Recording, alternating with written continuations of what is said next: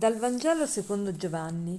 In quel tempo Gesù disse ai suoi discepoli: in verità, in verità io vi dico, se il chicco di grano caduto in terra non muore, rimane solo, se invece muore, produce molto frutto. Chi ama la propria vita la perde, e chi odia la propria vita in questo mondo la conserverà per la vita eterna. Se uno mi vuole servire, mi segua, e dove sono io, là sarà anche il mio servitore. Se uno serve me, il Padre lo onorerà. Questo brano di, di Giovanni viene subito dopo una richiesta da parte di alcuni greci che avvicinarono Filippo, uno degli apostoli, e gli dissero: noi vogliamo vedere, vogliamo vedere Gesù, vogliamo capire chi è Gesù. E subito dopo Gesù dice, dice questo: in verità, in verità io vi dico, se il chicco di grano caduto in terra non muore, rimane solo. Cioè Gesù presenta se stesso, e quindi Dio, perché Gesù è Dio, come colui che muore per dare la vita. E ci dice che anche noi, se vogliamo vivere, dobbiamo morire. Sembra strano, ma è così. Infatti per risorgere, se vogliamo risorgere, prima bisogna morire. Ma abbiamo tanti esempi in natura che ci fanno capire che solo dando si riceve, solo producendo si produce ancora di più. Ad esempio una mamma che allatta il bambino, il latte si produce nella misura in cui viene, viene succhiato, più succhia e più il latte viene prodotto. E nella Terra Promessa, in Palestina, abbiamo una, eh, due laghi che sono chiamati, uno il Mare di Galilea e l'altro il Mar Morto.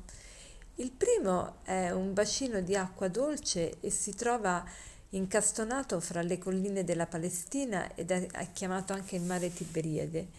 Il secondo è invece più salato e basso, è chiamato anche il Mar Morto. E questi tu, tutti e due questi laghi ricevono l'acqua dal fiume Giordano, che nasce dal monte Hermon. Però qual è la differenza tra il Mare di Galilea e l'acqua e il mare che noi chiamiamo il Mar Morto? Che il Mare di Galilea è vivo perché riceve l'acqua dal fiume Giordano e poi la dona.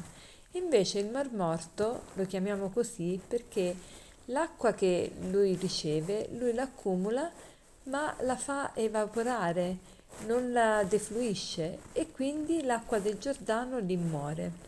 E questo è proprio un, un paradigma, un segno di come è eh, spesso la nostra vita. Noi a chi assomigliamo di più? Al Mare di Galilea o al Mar Morto? E alle volte sembriamo più il Mare di Galilea, ma molto spesso sembriamo il Mar Morto. Ciascuno di noi può oggi fare, fare questa indagine, questa domanda: ma io a che cosa assomiglio? Io dono quello che ricevo, oppure sono molto gelosa di quello che ricevo e lo faccio evaporare anche io?